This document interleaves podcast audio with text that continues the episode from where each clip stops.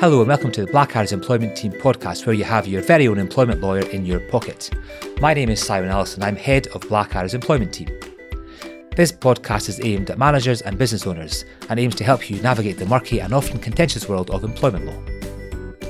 Welcome to season two, where we're answering your Twitter questions how to be a good witness, how to manage your apprentices, how to do social media.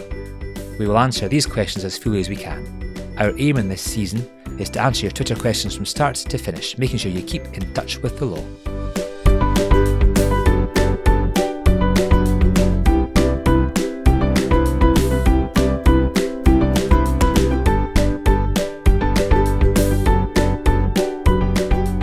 Hello and welcome to episode 9 of season 2 in our How To series of podcasts. This is sadly, very sadly, our last episode in this season. As a real treat, we've got Richard and Jack to speak today. How are you doing today, guys? Morning, Simon. I'm very well, thanks. Yeah, all good, Si. Yourself? Good. I'm doing a okay. Keeping it real? Keeping it real. Um, so let's go with episode nine. Today's question is How do you keep control of your employees? It's been tweeted in by our friends at Vital Hike. What do you know about them, Richard? Well, Si, as residents of Newport, we know Vital Hike very well just on the high street next to the spa. I know it very well. Yeah, yep. Yep, yep. So they're a full service digital agency helping you with strategy, brand, web, and marketing. They recognise that every project has a unique requirement and they have a variety of skills under one roof, which enables them to offer a versatile service that caters to almost any kind of project. Okay. Very bespoke, quality company. Good stuff. And uh, Eddie and Chris, know them well. I know them a wee bit, yeah, yeah. They, their dad was the, the, leader of the Cubs when I was a young scamp. Who knew that? Unbelievable I know, stuff. I know. Who knew Pop Friends? okay, so that's enough of that. So the exact question which is in is how do you keep control of your employees when socialising, in brackets, drinking in Belfast? What a strange question that is. What's that about? Yeah, well, remember our trip to, to Belfast recently? Hmm. Mm. Uh, I, me and Andy left left you two, and then next thing we hear, there's there's glasses getting thrown and staggering about pubs, candle wax. Oi, getting, oi, Rich! what goes on tour stays on tour. what know, Oh, goes on tour stays on tour. You know the rules. You know the rules. So okay, how should I handle this one then, Jack? Well, it's a good question. I reckon maybe we could we could get the ball rolling by speaking about the concept of within the course of employment. Okay. So what we could maybe chat a little bit about is some of the cases um, regarding this where there's been different outcomes. It is a little bit of a grey area. Um, and while the courts have been interpreting it broadly, so this means that employers are more likely to be on the hook for something wrong that an employee does. So, and again, let's try and end as we always do with our three takeaway tips. Yeah. Oh, yeah, let's do that. Yeah. Okay. So, what's the starting point today, Richard, for us? Okay. Well, picture the scene. I leave the office at 11 o'clock, going to give a very high profile talk to about 150 uh, legal greats. Uh, okay. I can't imagine that to be fair. N- no, neither can I, to be honest. 300 maybe. Uh, so I, okay. on the way there, just to settle my nerves, I stop in at the pub, um, but I get pretty well oiled. I arrive at the venue, start being rude. I get into a fight. Now, problem for Blackadders is uh, as this is during the course of my employment, they could be held responsible for my actions. Ah. Aha. Ooh. So that's the concept, isn't it, of um, vicarious liability, isn't it? It is, yeah. It'd be very worrying for employers to get that kind of um, chat, particularly when they've got no direct control over what an employee does. Exactly. Yeah, that's right. I mean, there's two two recent cases which demonstrate that it's not clear um, regarding what is and what is not deemed to be within the course of employment. So let's just look at these cases. Okay. You know how I like a wee case, Simon. Oh, guys. Bellman versus Northampton Recruitment Limited and Mohammed versus Morrison Supermarkets. Okay, what so, do these cases say then? Right, yo, well, let's take the Mohammed and Morrison's one first.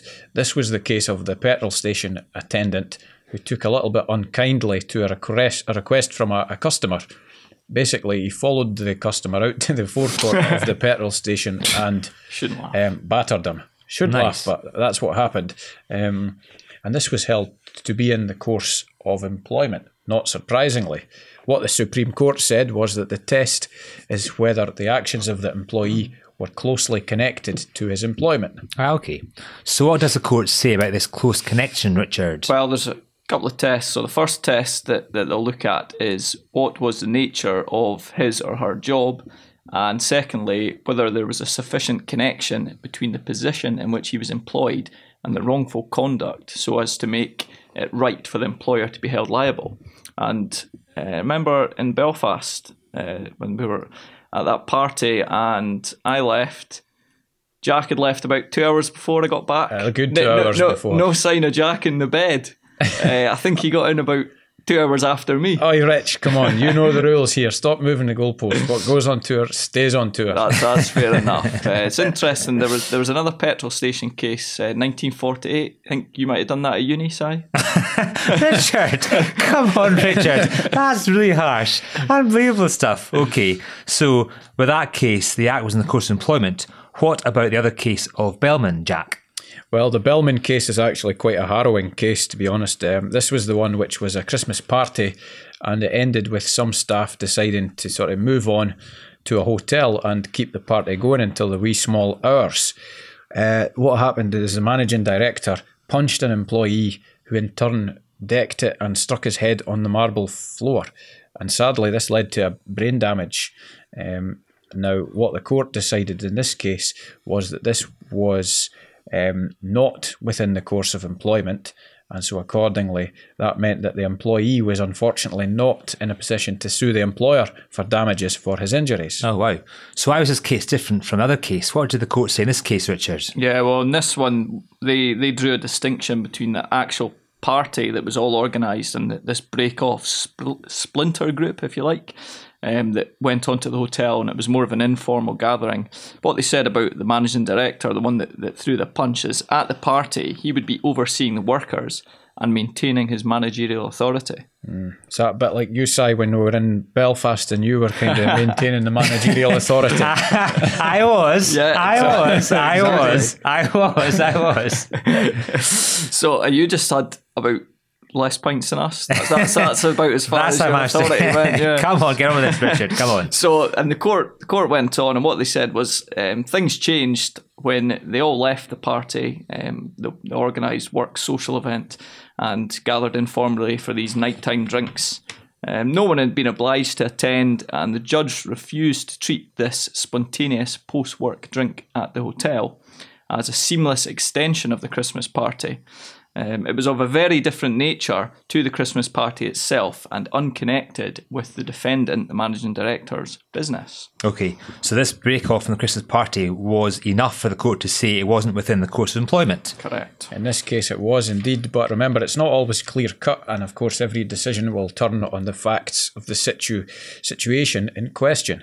So, a post work trip to the pub has been held to amount to an extension of the workplace, whereas a chance random encounter between colleagues in a supermarket hasn't. So me, uh, we had a colleague, didn't we, that got into a bit of bother. There was five k went went walkabout a- no, after en- an evening of entertainment. no, no. What kind of entertainment? No, no. What on, goes on move tour, what goes on tour stays on tour. Okay, so what can employees do to prevent them potentially being held liable for the actions of an employee? Uh, they should take steps to prevent any wrongdoing from occurring in the first place. Okay. So maybe that could be done, like, of, for example, issuing guidance prior to the event or having decent policies and procedures which set out the expected standards of conduct and uh, mark out what is not regarded as acceptable. Okay, that makes sense. Yeah. So, give an example for us. We get that email round, don't we, just before the Christmas party? Ah, yes. sort of that sets email. out the, the behaviour that is and isn't acceptable. There's always a Yes. warning about alcohol. Um, An Yes. hour into the party, it's four deep at the bar, down in shots. That's that's quickly forgotten.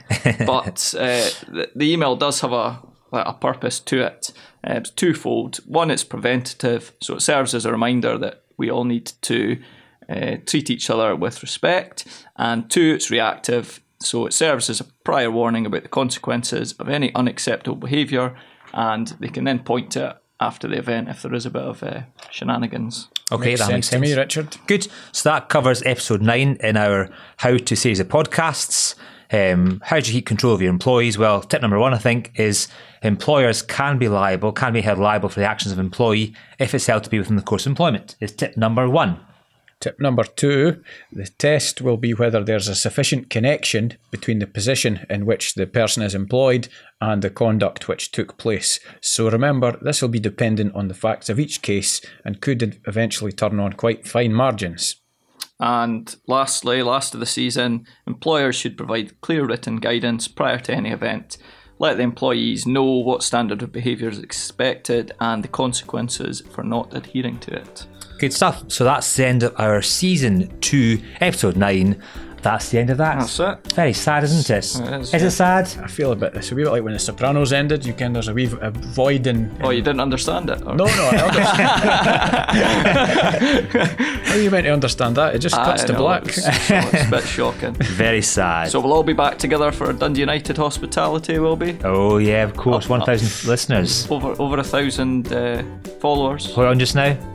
A thousand and f- I stopped count after a thousand, to be honest. The, it was the, the prize was won, wasn't it? so oh, How, was. how many uh, cute puppy followers have you got? Right? Don't analyse, it's all about the figures. okay, that concludes that. Cheers and cheerio. Cheers. Cheers.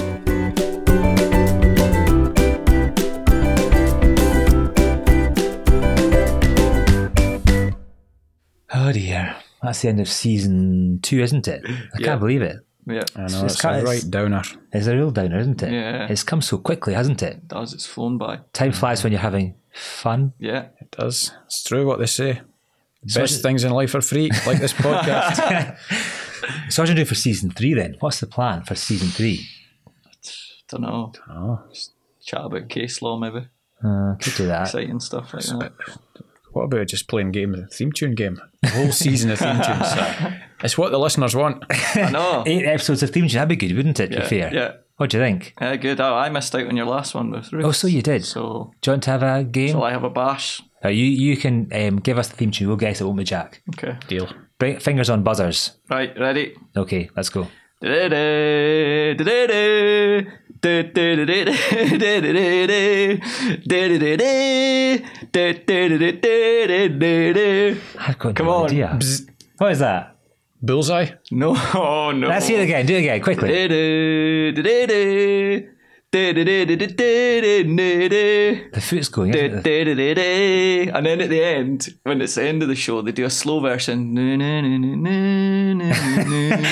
I've got no idea. I am clueless. Let's You see leave it, that, like, shall we? It's a ni- 1970s TV show. Oh, what? know your audience, Richard. We're too young for that kind of nonsense. Sweeney, come on. Miss Sweeney. Sweeney. Oh my Get on goodness. ITV Oh my. four. Right, let's call him for season three. Never seen it. Never again, Oh, that's right? cool show. Just me and you, Jack, for Right, season three. right, I you think. go, you go then, Si. Okay, this one. How about this one? Okay. Fingers on buzzers.